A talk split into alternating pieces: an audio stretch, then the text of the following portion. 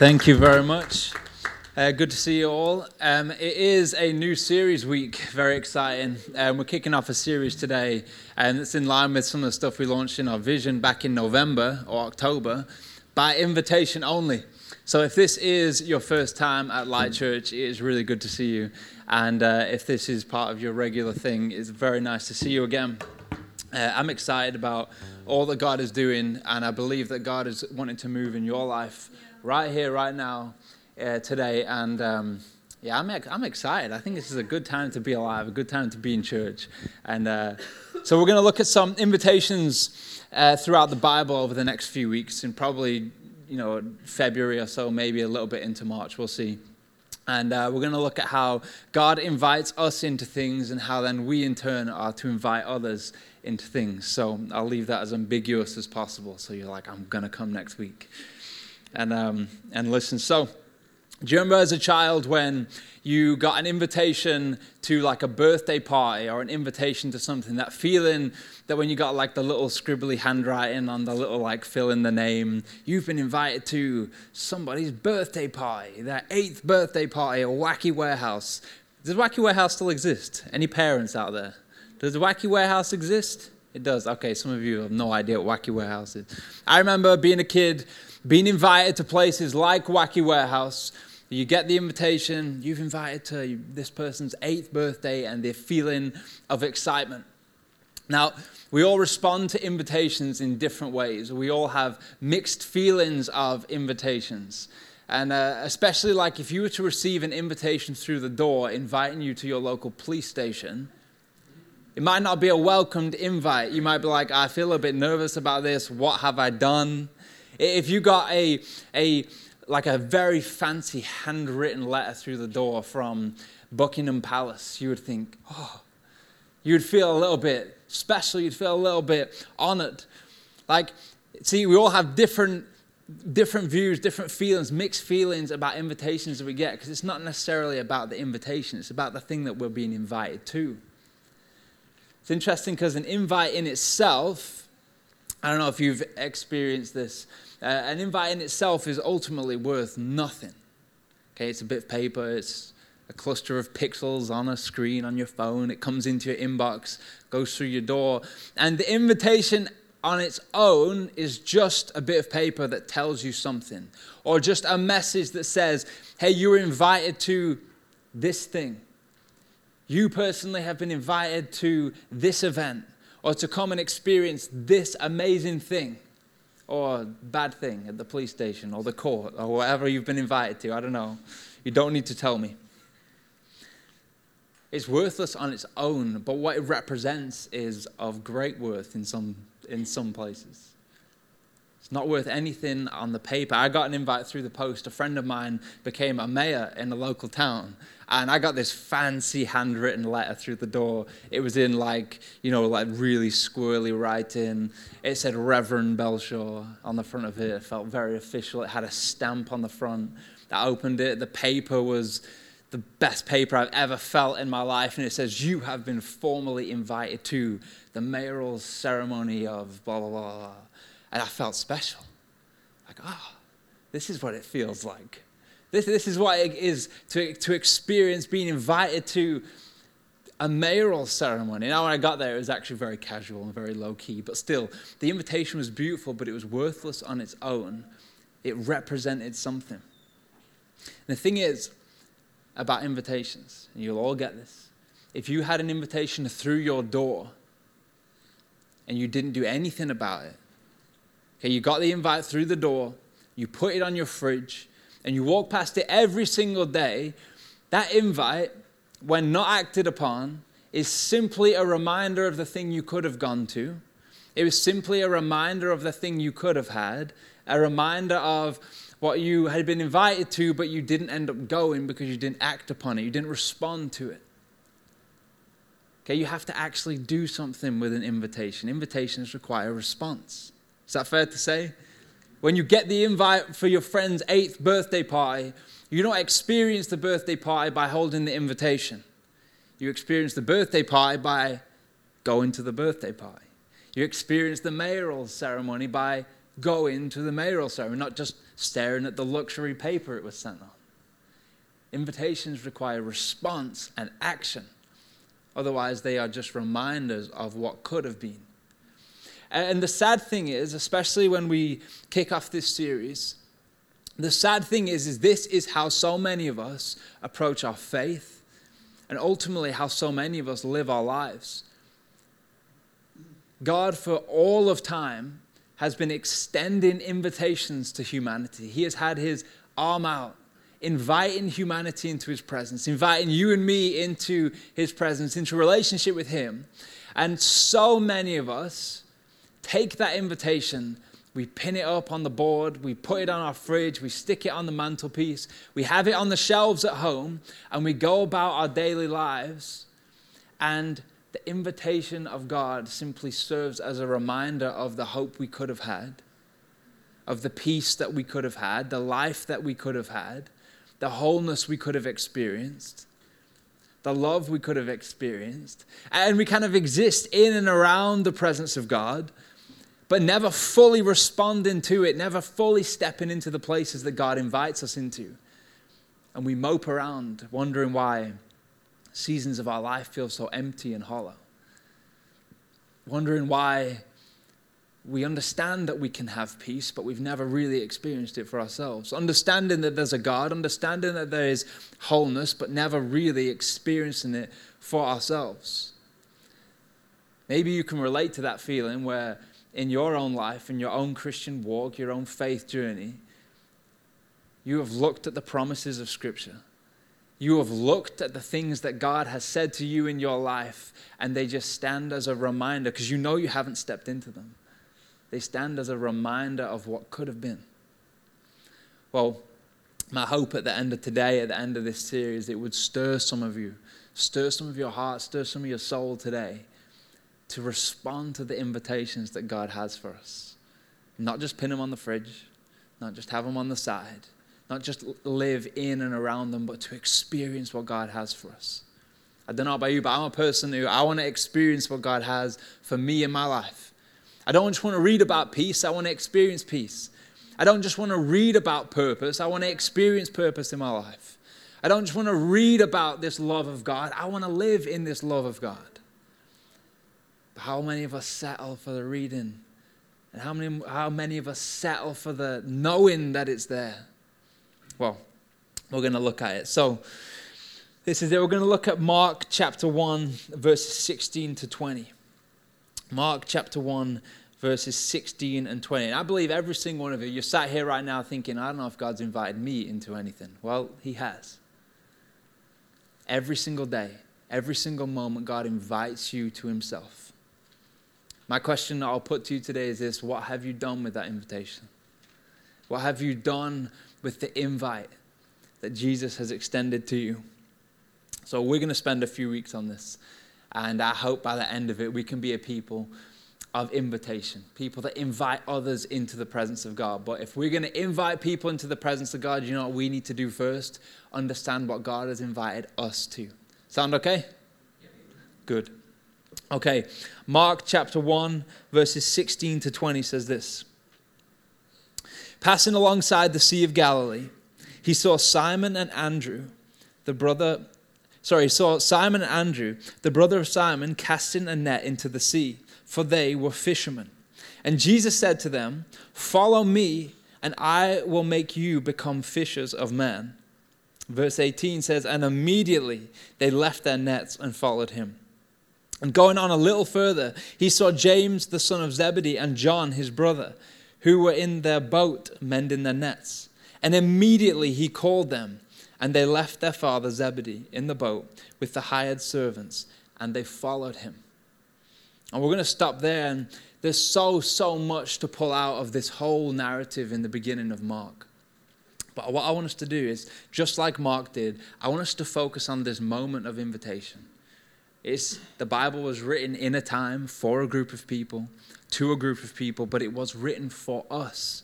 The Holy Spirit will speak to us as we read the scriptures. So, this invitation comes to a specific group of people, these fishermen in the boats. but it can show us about the nature of God and the invitation that He extends to us today. But as always, when we are reading the scriptures, which is an ancient book written by ancient people to a ancient context, we need to understand who was it written to? Why is it here? So let's quickly dive into some little bit of background about Mark. And I think if we understand the context, we'll see the richness of this narrative and how it can help us. So, the book of Mark is believed to be the first gospel written. Some people call the, the Gospel of Mark the true gospel in the sense of it set the tone for how gospel books were written. Scholars believe that the way Mark was written set the whole sort of format and structure for how the rest of the Gospels were written. The book of Mark is a really, really pivotal book. It was written in the city of Rome. For those of you who know the significance of that, obviously the epicenter of the Roman Empire. Very, very powerful place. But what was the audience of the book of Mark? A very, very eclectic, mixed church, or a mixed group of people.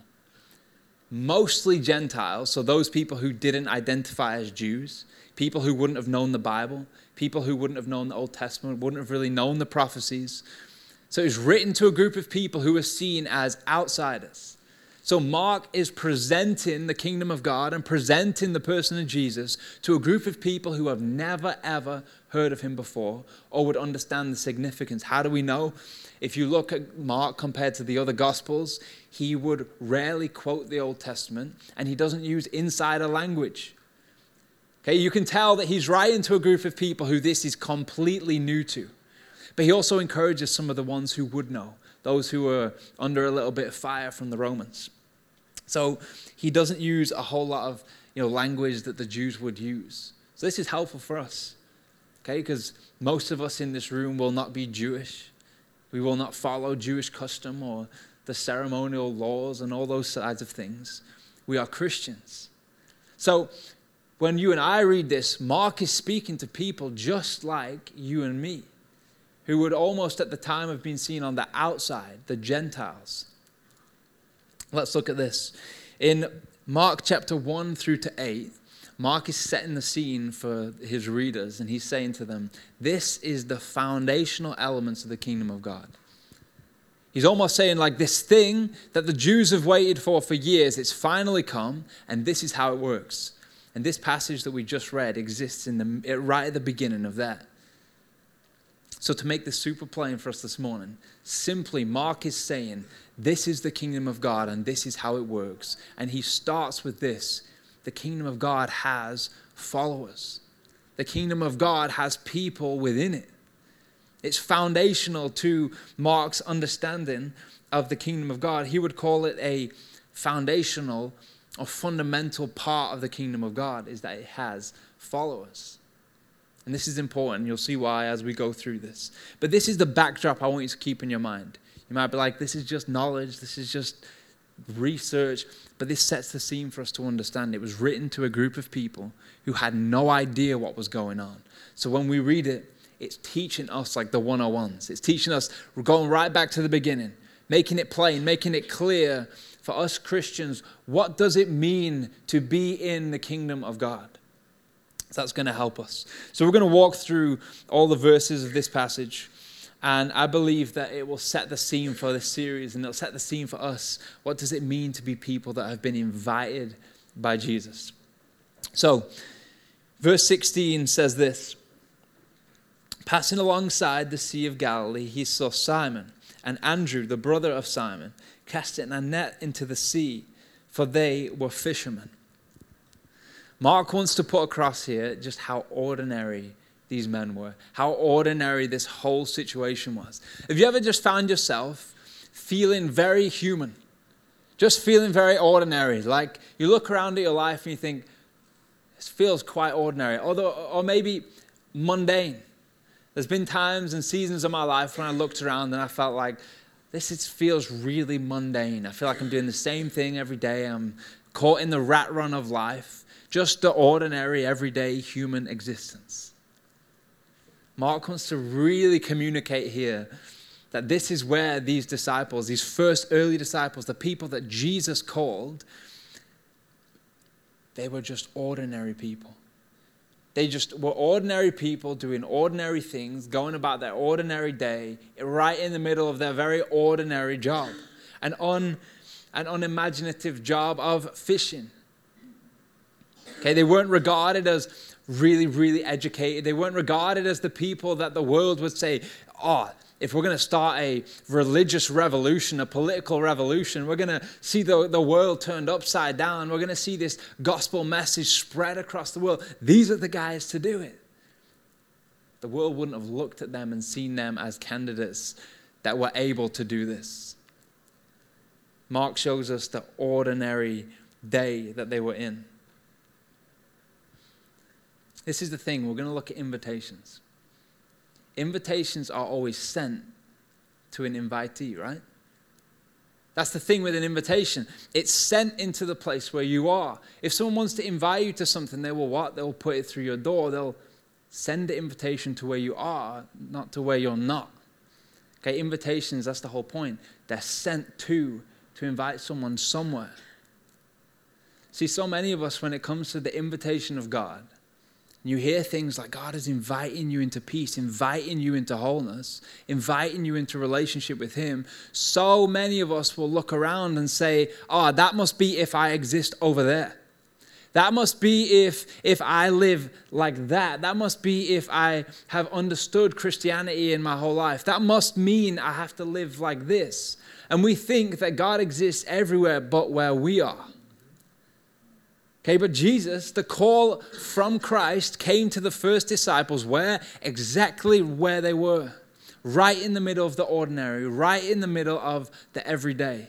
And just like them, the invitation of Christ, the invitation into relationship, into his presence, is right where you are. Not where you think you need to be. Not when you think you know more, not when you think you understand more, but right where you are right now, there is an invitation from Jesus to know him. An invitation from Jesus to him. Jesus was in Jerusalem several days before this encounter. Jerusalem was the holy place. That was the place where all of the all of the people that you would assume that Jesus would have picked to be his disciples, that's where they would have been. All of them in one place. You imagine if Jesus is going to like gather that the Messiah was going to gather his people, he would go to Jerusalem where the Jews were. They understood the law. They were waiting for him for centuries. We'll go to Jerusalem. We'll get the most, the smartest people, the ones with the most influence. We'll set it up. Nah, Jesus walks a hundred miles over three or four days to get to the back end of nowhere, to a province that was seen as a politically unstable province to pick people who were seen as the lowest of the low in their town. And he chose them right in the middle of their ordinary. What does this teach us about the nature of our God? That it does not matter how you see yourself, it does not matter how others see you. Jesus sees you exactly for who he has made you to be. And he extends his invitation not to where you are not, but to where you are right now. The invitation of Jesus is available to you right now. I don't know about you, but I find that encouraging. Invitations are sent to where a person is. And that's just the same with the invitation of Jesus. It is sent to right where you are. I want to encourage you this morning, some application on this. Maybe you feel like one of those sides where you feel like, I feel like I'm out in the middle of nowhere here. How could God use me? I'm out in the ordinary. I'm out in the everyday, I'm out in the mundane. Or you almost feel like, what could God do with me if you're not seeing me? They'd be way more talented than I would be. They have all the connections, they have all the money, they have all the whatever. Simply this ask God to meet you right where you are,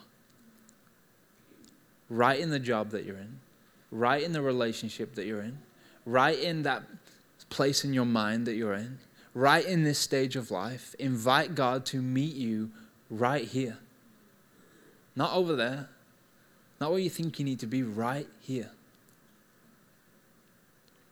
Invitations are sent to an invitee. So let's carry on with this. Verse 17 says this And Jesus said to them, Follow me, and I will make you become fishers of men.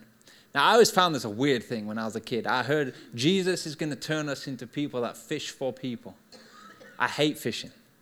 I'm not a fisherman at all. I have no interest in fishing, right? I would always read this and be like, what a strange thing to say. When Jesus says this to the disciples, when he says, Follow me, I'll make you fishers of men, this phrase simply means this Come after me, walk like I walk, do as I do. This wasn't just an invitation for them to waddle behind him and just follow him around. Okay, this was an invitation into discipleship. It was come and live as I live, come and walk as I walk, come and do as I do. But then at the time, obviously, the philosophers in Rome and in ancient Greece, there was this whole big, like, intellectual, philosophical battle going on. And they would often use this phrase, like, they would bait people on a hook with their philosophies. They would say, like, we've got them and their philosophies would catch people. So this idea wasn't, Jesus wasn't just making a pun to the fishermen. He wasn't just like waiting out and making a dad joke to them, like, oh, hey, fishermen, I'm going to make you fishers of men rather than fish. This was a common phrase that they would use at the time. In other words, hey, I'm going to help you. I'm going to empower you. I'm going to equip you to go out and spread this message so that we can see momentum building in what I'm going to do here. Now, the disciples probably had no idea what he was on about. Okay? They probably looking at him going, What? Fishers of men? They probably had no understanding of what it meant to go and catch someone with an ideology. They were fishermen, they were uneducated fishermen. And the crazy thing is this in that time, when a rabbi was looking for followers, a rabbi would just go about their daily lives. And the more prestigious a teacher, the less that they would look around for followers because followers would go to them and they would ask them, Please, can we follow you? Please, can we do what you do? Please, would you let us become your disciple? That was standard practice in the Jews rabbis would not lower themselves to invite people to follow them. It seemed as desperate, seen as a needy thing to do. But what did Jesus do? Jesus goes to them, stands on the beach, and says, Hey, I want you to come and follow me. Let's hold up a second.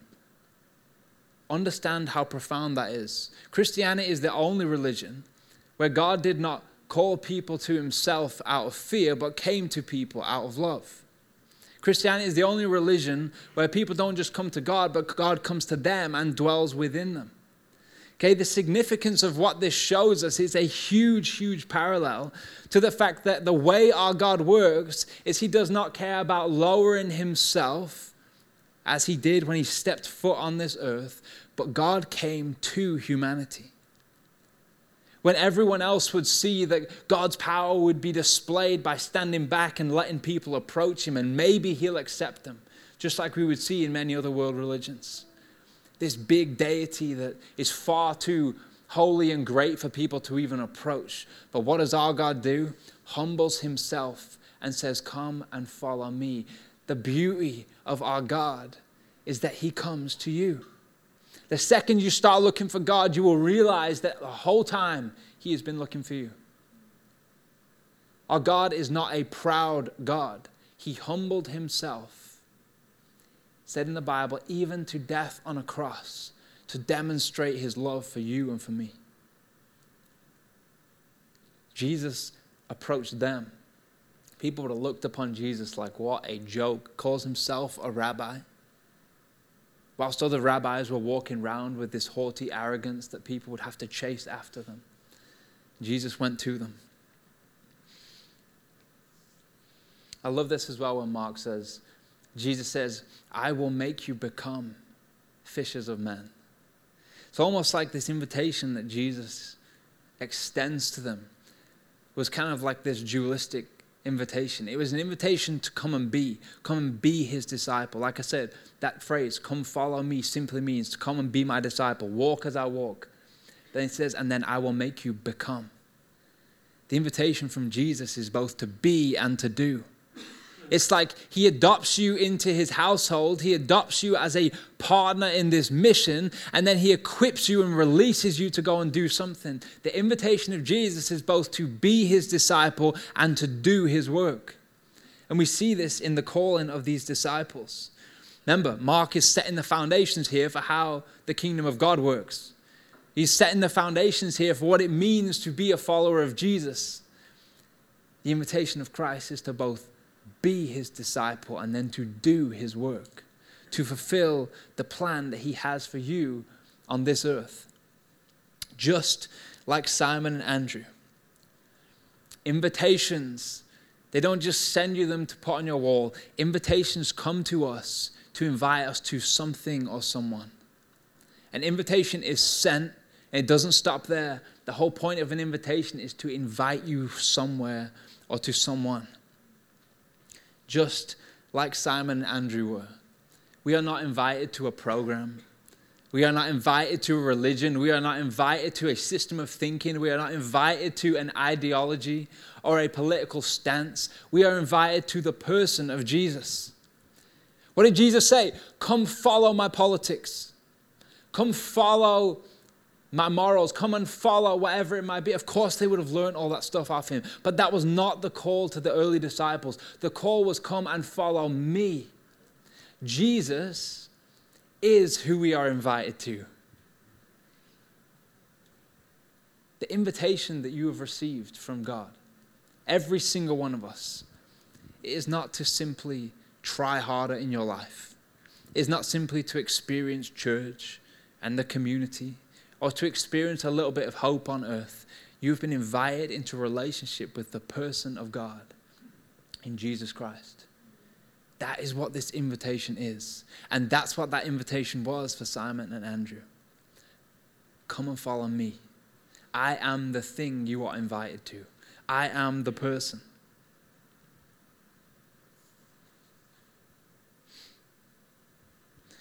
I don't know whether you know this, and you should if you've been in Light Church for long enough, and I will bang on about this until the day I die. But I believe that God does not just save us for us to sit still. I do not believe that God has redeemed your soul for you to just go about your average nine to five. Okay? I believe that God has saved you with an in a unique purpose. And that purpose is His purposes that He has placed on your life, no matter whether you work in a nine to five, no matter what you do in your life, is sort of irrelevant in that sense, but you have a part to play in the reconciliating work of Jesus on this earth. Do you know that? You have not just been saved for nothing, you have been saved and invited into this family to go and to be sent to do the work of Jesus. That's what the Bible teaches us, and that is exactly what these disciples experienced. You have been saved with purpose. And I can bang on about this until the day I die because I believe if you are still breathing, no matter how difficult your life has been, no matter how messed up you feel, no matter how little you know about this, there is purpose within you, there is future within you because God has put it there. And He has saved you to be a part of His plan. So, my question to you is are you stepping in to that invitation? Are you walking in the purposes of God in your life?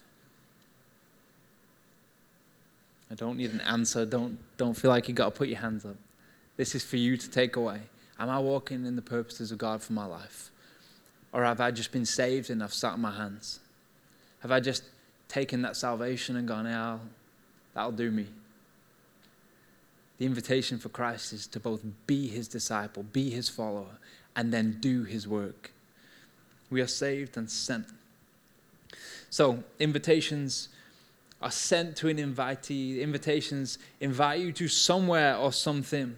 And let's carry on. In chapter in verse 18 it says this. And immediately they left their nets and followed him. Immediately they left their nets. So Jesus is walking by the Sea of Galilee. He sees Simon and his brother Andrew fishing in the middle of their job, and Jesus walks over to them and says, Simply, come follow me. I will make you become fishers of men. And they immediately left their nets. You see that picture of them just like throwing the nets back in the boat, pulling their boat up onto the beach, jumping out, and going. That's what the Bible implies to us is they immediately in that moment left everything and followed Jesus. Mark wants us to see Jesus in this moment as someone who had authority, Again, remember, Mark's setting the scene here for the person of Jesus in the kingdom of God. Mark is showing us that Jesus had authority, has authority, that he could walk up to two men in the middle of their job and say, Come with me, and they will go. There was an authority that Jesus carried. But more to the point here that Mark is really trying to show us is that there was action. Okay, there was action on the back of this invitation. They responded, they went, they moved, they got going. Immediately, Jesus calls them, they start going. That's it. They heard the call, they responded. See, every invitation you receive, like we said at the beginning, is completely worthless unless you act upon the invitation. Every single invitation birthday parties, mayoral ceremonies, invitations to salvation, not to equal those things. But you get the idea. They remain as simply an invitation unless we what? Act upon them. Just like Simon and Andrew, invitations require response and action. Otherwise, they just remain as an invitation. Maybe the reason that you feel right now in this moment, and maybe in the way you are in your faith right now, Maybe the reason you feel like things aren't clicking, or you feel like God has abandoned you, or you feel like things are really difficult right now, that you just feel like there's this disconnect between you and God, and you feel like, I don't have the peace that I've heard God talk about in the scriptures. I don't have that comfort. I don't have that love. I don't have that stuff that we see. I've not, I've not got any of that. Maybe the reason that you feel that disconnect is because you took that invitation of Christ and you pinned it on your fridge. You took the invitation into purpose and you put it on the shelf. And you walk around and you look at it knowing, why don't I have this? And my question to you today is Have you responded to the invitation of Jesus? Or is it just going to serve as a hollow reminder of everything that could have been in your life? Have you said yes? Have you actually moved, got going, responded to the call of God on your life? Every single day. Bible says His mercies are new every single morning. Why? Because we need His mercy every single morning. Because we mess up every single day. And listen to this Every single day, God is inviting you into His presence, inviting you into relationship with Him, inviting you into a deeper understanding of His nature and His character. Every single morning, my encouragement to you is this respond to His invitation and go and do it. Don't just let these invitations sit there as reminders of what could have been. You might sit there on the edge and be like, I don't know if I fully believe in this God stuff. I don't really know. I'm not really sure and you've, you've read about it. There's a thing in theology and uh, in like apologetics called taxi cab theology, which is when people will jump in like into a taxi, ride down the road a little bit, and jump out of the taxi. I've tried that Christianity thing. I've tried the God thing. It didn't really work. Can you imagine that? We jump onto an idea, we try it for a little bit, we jump off it, and then we judge the whole thing. The amount of people I've asked the question, well, you have a really strong opinion about God here, but have you, have you ever responded to the invitation of Jesus? No? Okay. How many Christians I've spoken to? I'm not experiencing this peace in my life. All right. Have you, did you, did you respond to the invitation of peace that God gave you? Well, I just thought it came. God is inviting us every moment of our lives into a deeper understanding of who He is and to live in this kingdom that He has established? Have you responded to that invitation, or is it just hanging on the fridge of your soul? Invitations are sent to an invitee. Invitations invite us to something or someone. Invitations require response and action. And finally, in verse 19 and 20, he says this And going on a little farther, he saw James, the son of Zebedee, and John, his brother who were in the boat mending their nets. And immediately he called them, and they left their father Zebedee in the boat with the hired servants, and they followed him. So, two more disciples, the same thing. Mark showing us the authority of Jesus here. Four down. Okay, four out of four. Jesus called them and they followed. Now, Having servants as a fisherman meant that you had a successful business. Okay? Most fishermen just had a boat. Some of them would have a partner, but they would just go out, they would fish, they would do their thing. If you had hired hands in your boat, it implied that there were serious means behind your business. Okay, James and John did not just leave their occupation and their family, but left the means that came along with this whole thing. This cost them so much. For Simon and Andrew, it was their career and occupation. They left their nets immediately, stepped out of something that probably would have been like a generational thing. And for James and John, it was their family plus all that came with that the status, the means, all of that stuff. This was a huge decision for them. I don't want to water this down. I don't want you to hear this this morning and think, oh, it was easy. Like, of course, imagine if Jesus, like, you know, the Messiah, like the Son of God came and said, Come and follow me. You'd be like, Yeah, I'll do that. But the thing was, they weren't 100% sure. Okay, this was not a sure thing.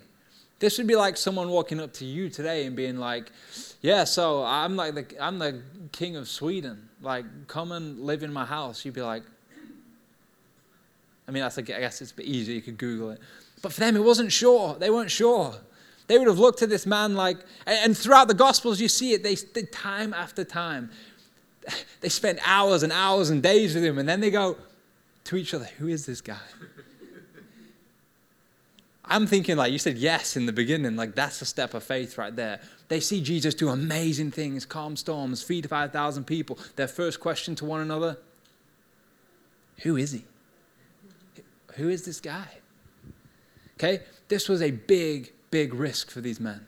They left everything for these men. Fourth thing and final thing about invitations is this invitations often require us to leave some things behind. Imagine if you were invited, like I said, you got that fancy letter through the door, and you've been invited to go have breakfast with King Charles. What would they do before you'd walk into that room? They'd pat you down, check that you didn't have anything that you shouldn't on you. They would remove all the harmful stuff. Because there's some invitations, special invitations, that require you to leave some harmful things behind. And Jesus is doing this. He's showing us this, and he shows the disciples this in their own lives. You cannot always take everything with you. If you want to respond to the invitation of Jesus into a life of purpose and wholeness and peace, you cannot take everything you have with you. You are going to have to let some stuff go, leave some stuff behind. The Bible teaches us this word repentance simply means to turn 180 degrees and go the other way. And what we turning from? We are turning from the life of sin, living according to our feelings, turning from our former selves and running into the people that God has called us to be. There are some things that will not fit in the places that God is inviting you into. There are some dysfunctions in your life, some habits in your life, some relationships in your life that aren't going to fit in the future that God has called you into. There are some things that you are holding on to that God is saying, I need you to let go before you're going to step into the thing that I've called you into. The invitation of Christ always requires us to let go and to pick up, what does it say in the book of Luke? To pick up your cross and follow him. There are some things in your life that you need to let go of if you want to step in and follow and respond to the invitation of Christ. It might be sin. Or it definitely is sin. That might be dysfunction. It might be some habits. It might be some relationships. It might be some ego or some greed or some lust. There are some things that are not going to fit in the future that God has called you to. My question to you today is what are you still holding on to? Jesus is inviting you into a life of purpose and sonship and daughtership. What are you holding on to? I'm going to invite Joel and the team up. And I want to finish with this. The disciples at the time had no idea the significance of this man stood in front of them. Okay, it would take them a long time. In, in other words, they never would really fully understand the significance of it and who he was going to be and what he was going to do. But you see, the Bible might not have been written to us, but it was written for us. And we get to see that if some invitations require a cost, require us to let go of some things. See, for the disciples, they just did it out of faith. But you and I, we get to see that if there is a cost to be counted, Jesus already counted the greatest cost. We are not responding to the invitation of a man whose words are hollow, whose power is thin, whose knowledge is limited. We are responding to the person of God in Jesus, whose knowledge is unlimited, whose power is unlimited, whose presence is unlimited, who gave himself for you and me to die on a cross to take on our sin and our shame so that you and I could be restored to the Father. And then he rose again to demonstrate his power and to give us hope for our future. And he invites us to respond to the invitation of salvation, to know him. Don't let the invitation of Jesus stand as a symbol of the life that you could have, should have had but respond to the invitation of Jesus and be the people that God has made you to be. Stepping into the future that God has placed within you.